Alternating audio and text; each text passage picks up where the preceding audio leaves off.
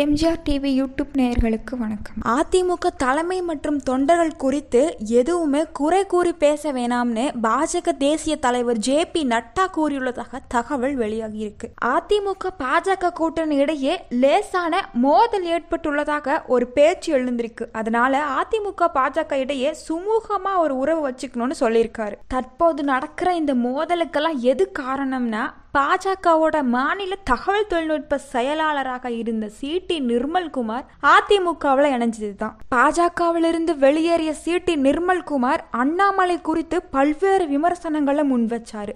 அவரை தொடர்ந்தே பாஜக நிர்வாகிகள் பலர் அதிமுகவில் இணைஞ்சது தான் பாஜகவினிடையே மறைமுக புகச்சலை உண்டாக்குச்சு. அதிருப்திகளால கட்சி விட்டு கட்சி தாவறது சகஜம்னாலும் கூட்டணி கட்சியான பாஜகவில் இருந்து வந்த நிர்வாகிகளை இபிஎஸ் எப்படி ஏற்றுக்கொள்ளலாம்னு பாஜகவினிடையே ஒரு அதிருப்தியை ஏற்படுத்துச்சு. ஈரோடு கிழக்கு இடைத்தேர்தலின் போதே அதிமுக பாஜக இடையே லேசான உரசல் வெளிப்பட்டுச்சு. அந்த உரசல்களுக்கு பதில் சொன்ன அண்ணாமலை ஒவ்வொரு வினைக்கும் எதிர்வினை உண்டுன்னு மறைமுகமா அதிமுகவினரை தாக்கி பேசினார். கடந்த வாரம் பாஜக அலுவலக திறப்புக்காக தமிழகம் வந்த பாஜக தலைவர் ஜே பி நட்டா அதிமுகவினரிடையே சுமூகமான உறவை வச்சுக்கொள்ளணும்னு பாஜக தலைமையிடம் அறிவுறுத்தியிருக்காரு. ஜே பி நட்டாவோட இந்த பேச்சு மூலமா நாடாளுமன்ற தேர்தலிலும் அதிமுக பாஜக கூட்டணி தொடருங்கிறது தான் உறுதியா தெரியுது. ஆனா தமிழ்நாட்டு மக்கள் பாஜக எதிர்ப்புல தீவிரமா இருக்காங்க. நாடாளுமன்ற தேர்தலில்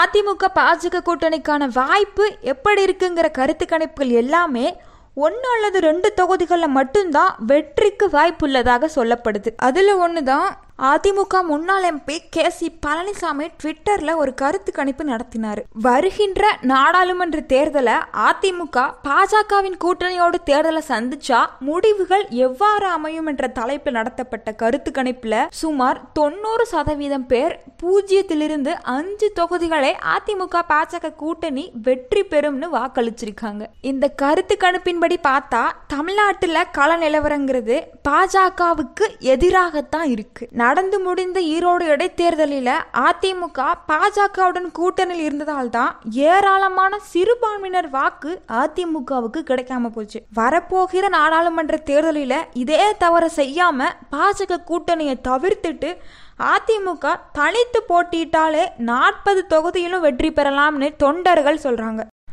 மேலும் பல அரசியல் செய்திகளை அறிந்து கொள்ள எம்ஜிஆர் டிவி யூடியூப் சேனலை சப்ஸ்கிரைப் பண்ணவும்.